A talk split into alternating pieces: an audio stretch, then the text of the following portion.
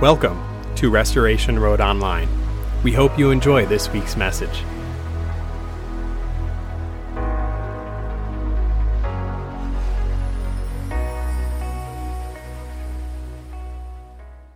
Good morning.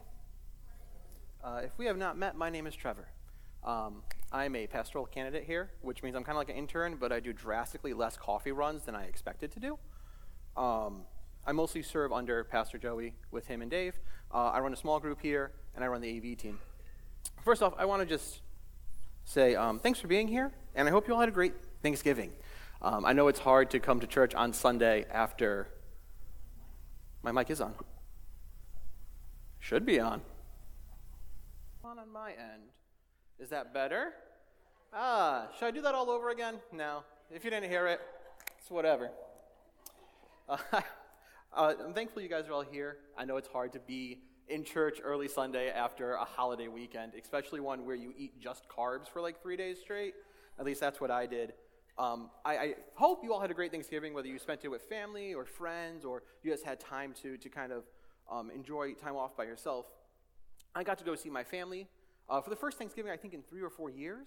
My family has recently all kind of moved back to Connecticut, except for me, so now I'm the outlier, even though I was the closest child for like the longest time. Um, so I got to go down and spend time with them. And uh, my nephew uh, is getting to that age where he can now remember who people are. So now he knows who I am, and I'm not just some stranger who shows up three times a year. And he also is getting to that age where he has infinite stamina and only wants to wrestle. So for about a week straight, he told my sister, I'm gonna wrestle Uncle TJ. Like every day, like he woke up, did a push up, looked my sister in the eye, and said, I'm gonna wrestle Uncle TJ. So I got to their house, um, to, my, to my parents' house, and we're all saying hi. And the next thing I know, I lock eyes with a four year old, and he beelines to me and gives me a good one, two, three in the stomach, just to start Thanksgiving off right. Um, and then I was, I was reflecting on, you know, the topic for today, which is going to be the desire of our hearts, because that's kind of what the story of Cain and Abel is about. Um, and man, did I see the depravity in that kid's eyes. it, starts, it starts so young. Uh, but I love him, and I'm glad that, that we have my family around and we can kind of hang out with them now. Um, when we look at Cain and Abel, we see two distinct parallels between two very similar people. Both are born to the same parents, both are hard workers with honorable careers. Both bring sacrifice to the Lord. But in Abel, we see a man who, by faith, brought a sacrifice of first fruits and the fat of his lambs. But in Cain, we see a man who um, brought a sacrifice to the Lord that was unworthy. Genesis is a book of firsts, right? Uh, that's kind of what it means. It means beginnings. Chapter 4 is chock full of them. We see the first family, we see the firstborn son. We see the first sacrifice, the first mention of the offering of first fruits, the first exile from God and from family, the first murder, and the first mention of vengeance. The story of Cain and Abel might be familiar to us whether we were raised in the church or not. Um, it is a universal principle about hatred. But we tend to do ourselves a disservice when we reduce the passage to simply mean Abel good, Cain bad. Like, we all know murder is wrong, right? But there's so much more that is going on in these verses than merely uh, morality or action. It's all about the heart behind it. So today we're going to take a journey in three points. Point one will be sinful hearts led us to exile. Point two will be what is the desire of your heart? And point three will be a perfect heart leads us home. Genesis chapter 4 is a direct conclusion of Genesis chapter 3. And I know it's been like two weeks since we did chapter 3, so just a little recap. Chapter 3 was about the fall of man. It's about Adam and Eve sinning in the garden by eating the fruit and then being cast out of the garden. And chapter 3 ends with a phrase. It says, Adam and Eve were east of Eden. Now, if you're like me, you immediately think geographically they're like east of Eden, right? Um, that's true, but this phrase is actually more of a turn of phrase. It means to be far from God. So when you see that phrase, east of Eden, it means you're away from the presence of God. So we know that Cain and Abel are both born already far from God. They are born in exile away from the presence of God. It is because of their sinfulness that Adam and Eve um, bring Cain born into the world with a nature that is now contradictory to himself, as God says. It's sinful. I imagine that Eve must have been confused when it came to the first pregnancy, right? Because I guess she just started counting as she started to get bigger, hoping it would one day end. You know, can you imagine one day, two days, week, week, month, month? Okay, you get to nine and it ends, and she probably wrote that nine months. Good, got it. I couldn't even imagine what raising the first child would be like without ever even seeing a child. There is now a small person here. What do I do with this? Um, could you imagine the world's first toddler? The terrible twos, the first set of them. Um, without knowledge of anything that's going on. You know, Eve probably thought the snake in the garden was wild. Now she has this to deal with. At least that was a one time event. This is a lifetime. In fact, we can actually see by the wording in verse 1 that Eve probably thought Cain was the child of promise from chapter 3. Because in chapter 3 it says, From your seed a redeemer will come. Um, and I imagine after, you know, birthing the child, she rejoices and she said, It's the child of promise. And then she doesn't sleep for three weeks and she goes, Adam, I made a mistake. This ain't him. Never mind. As Cain and Abel grew, though, Adam would have taught them how to work, how to make sacrifices. We see uh, in verse 2 that Abel is a shepherd and Cain is a farmer. And in time, they would both bring offerings of what they do to the Lord. Uh, their offerings would allow them to kind of bridge the gap between God, because now they're far from God, right? Adam and Eve got to kind of dwell in the presence of God, but Cain and Abel have to now bridge the gap to God to re enter his presence. Um, what do we learn from this? We learn that work precedes sacrifice. Abel and Cain both needed to toil before they can give to the Lord. Abel needed to raise his herds, Cain needed to plant his seeds. But both needed to produce something before they could offer something. Verse 4 tells us that Abel brought the first fruits and the fats of his herds, while Cain brought an offering. And I want to paint a word picture for you guys because I cannot say Cain and Abel without having a vivid flashback from my childhood from a picture Bible I used to have. I think we've probably all seen a child's picture Bible, right? We've all seen the kind of cartoony ones. This wasn't cartoony. This was the Renaissance paintings of children's picture Bibles. This thing did not stray away from violence, did not stray away from hard topics. It was like oil paintings page to page, and, and they were extremely detailed. But when it came to Cain and Abel, right, the picture was a big ball of flaming light in the center. I guess that's God. I don't, know about that one. But on the left side of the page, you have Abel, who is cut. He looks like he just hit the gym. He got some fresh robes on. He's got all these white sheep around him. He has a nice haircut. And on the right side is Cain, and he looks like he hasn't showered in a week. He's grimy, he's dirty, and he has a bucket just full of broken carrots.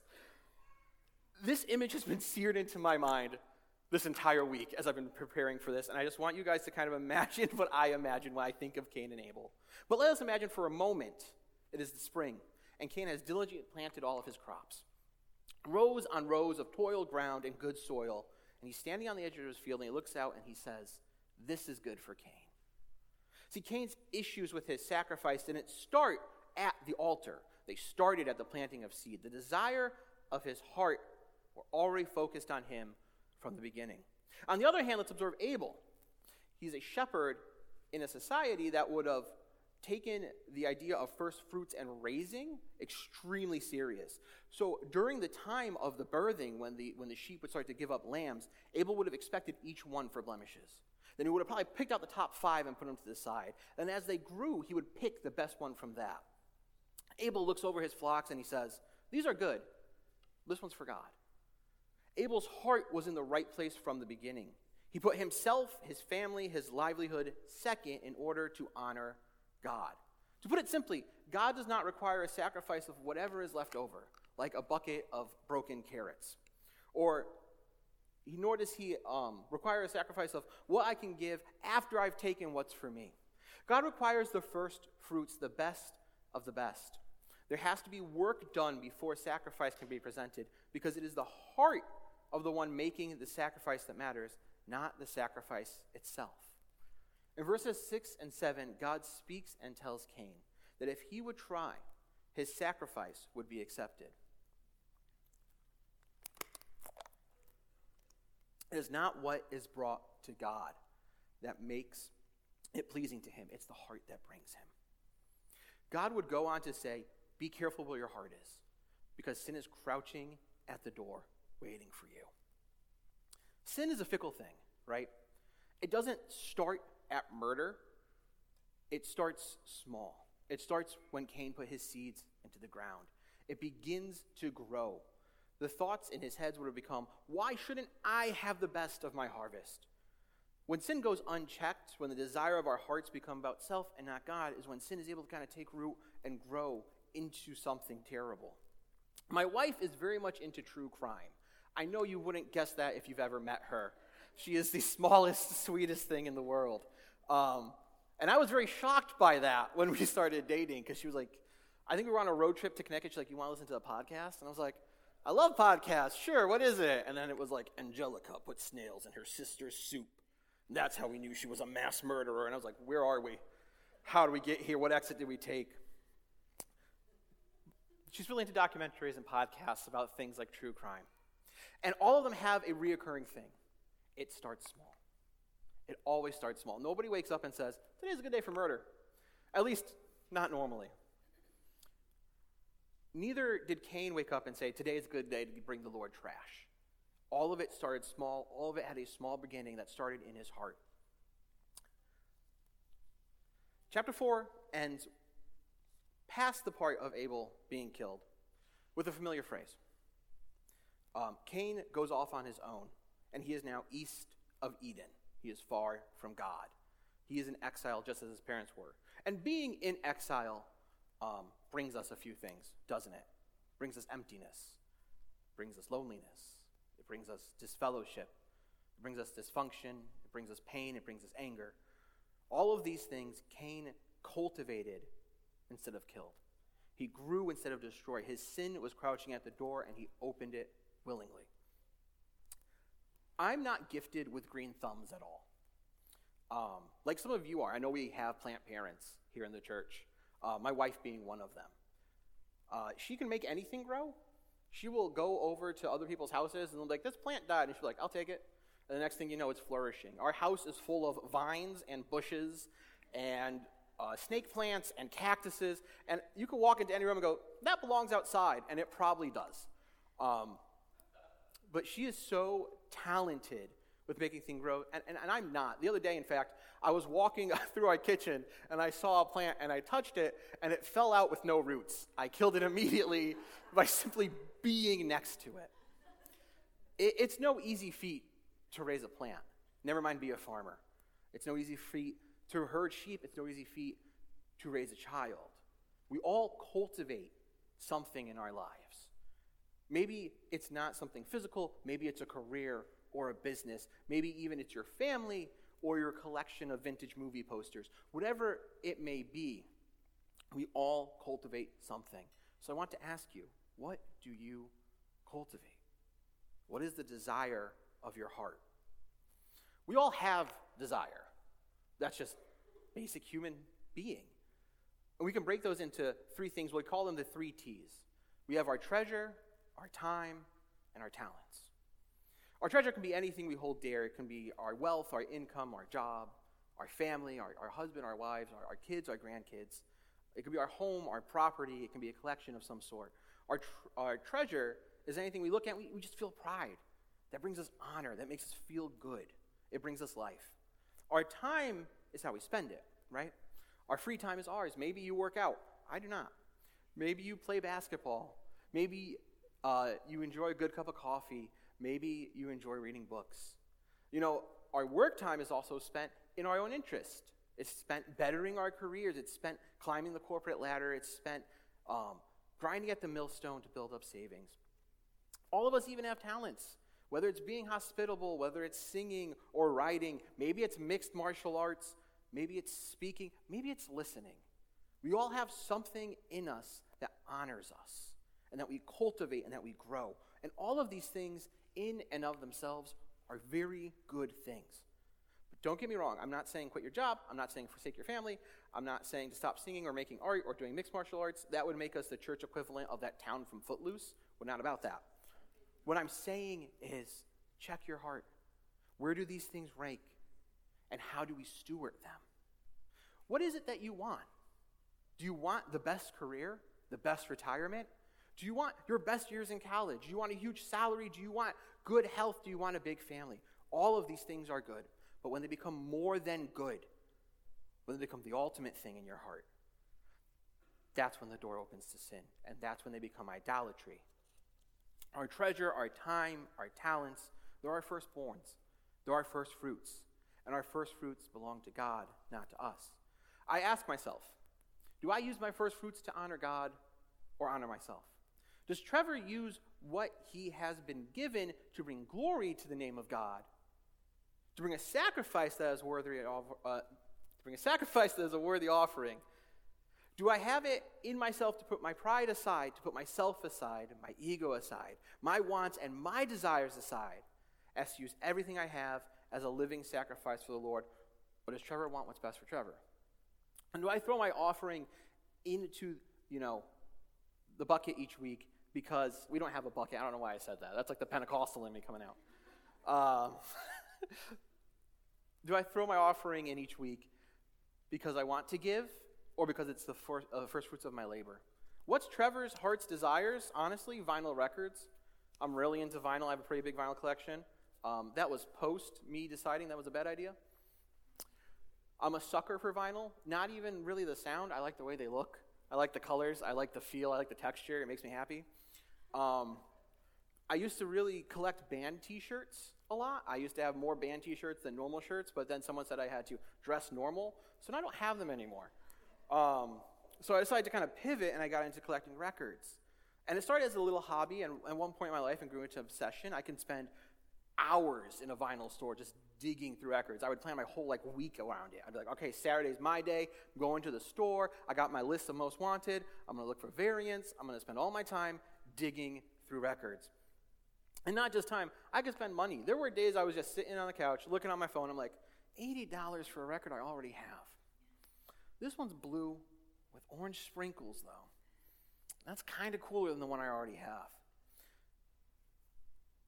My heart's desires are not always the same as the Lord's. And at times, we need to stop and put them into check. My first fruits, at times, have been thrown around, spoiled, wasted. There are other times in my life where I would give, but I'd only give after I got my cut. I was giving, but I still needed to be first.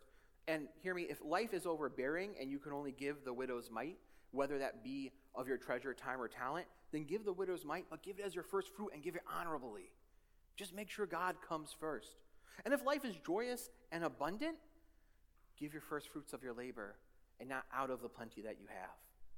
The devotion of our desire is shown through our giving of our time, talents, and treasures. We can ask ourselves, how can I serve? Where can I help? How can I give? So I'm going to ask you again what are the desires of your heart? And how can it be used to glorify God? Every day we are faced with a choice. We can be like Cain or we can be like Abel.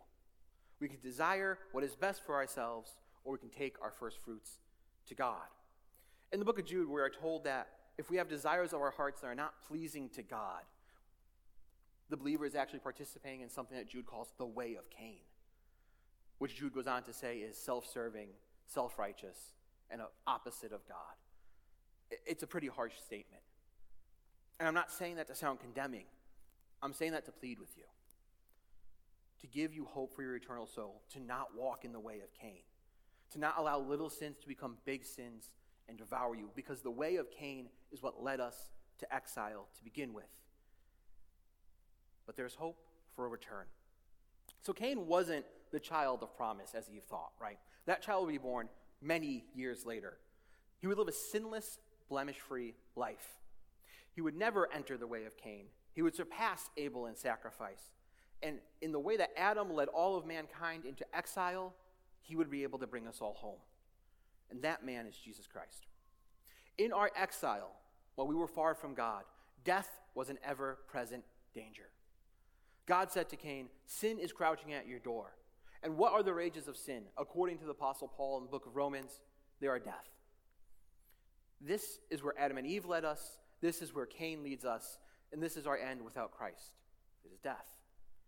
Not even sacrifice, as it was back then, can truly save us. It was just a band aid to man's problems. Abel's sacrifice didn't bring him back into the garden. He did not go before God and God said, This is great, you're back in. No, it allowed him to enter the presence, and that was all. We need a perfect sacrifice, an ultimate first fruits, a perfect Savior. Adam and Eve made us outsiders when they sinned in the garden. Jesus entered willingly into exile to bring us back in. He lived a perfect life, died a sinless death, and made an atoning sacrifice that would allow us back into the presence of God. The writer of Hebrews would even say, and to the sprinkled blood of Jesus that speaks a better word than the blood of Abel. We read earlier that Abel's blood cried for vengeance. Jesus' blood cries out for forgiveness. It is only by the blood and his sacrifice that we can escape exile and return home. And what do we find in Christ that we lacked in exile? We find life, we find intimacy, we find fellowship, we find wholeness, we find love. Jesus is what is called the first fruits of all creation, which does not mean he is created, but rather he is perfection of creation. While on earth, he lived a perfect life. While Abel's heart was set right at sacrifice, Jesus' heart was set right eternally. He is above all of creation because of his preeminence. And that's our big like word for the day. That's your $5 word you get to keep. Preeminence means surpassing all others or absolutely superior. Jesus' sacrifice surpassed all other sacrifice. He is our first fruits, the perfect sacrifice that brings us before God and brings us out of exile and brings us home once more. Our hope doesn't even end there, though, because in Corinthians, Paul again writes that Christ is the first fruits of the resurrection for those who have fallen asleep. So not only was Jesus the first fruits to bring us in, he is the first fruits of resurrection to bring us back to life after death, to live eternally. The ever present danger of death that we experienced in exile has become no more through the almighty work of Jesus Christ. And Paul would go on to write in Corinthians, O death, where is your victory? O death, where is your sting? The sting of death is sin, the power of sin is the law. But thanks be to God who gives us the victory through the Lord Jesus Christ. So, in closing, I ask you one more time what do you cultivate? What does your heart desire? We have to make a choice every day to be like Cain and be self serving, or be like Abel and be God honoring. I implore you to be like Abel. Give God your first fruits because Jesus gave everything for us already. I'm going to challenge you this week. Examine yourself this week. In, the, in what places do you come first and God come second? Where are your first fruits and what brings you pride and joy? After that, ask yourself, how can I honor God with my first fruits today, tomorrow, next week, and onward? Let us pray. Thank you, Lord, for being our first fruits, for bringing us home from exile, for doing what we could not. And Lord, we ask that you help us to forsake the way of Cain, to move away from the desires of our hearts and towards the desire of yours. Father, we thank you for your atoning sacrifice in Jesus. We thank you for everything you've done for us. We thank you for your word. Amen.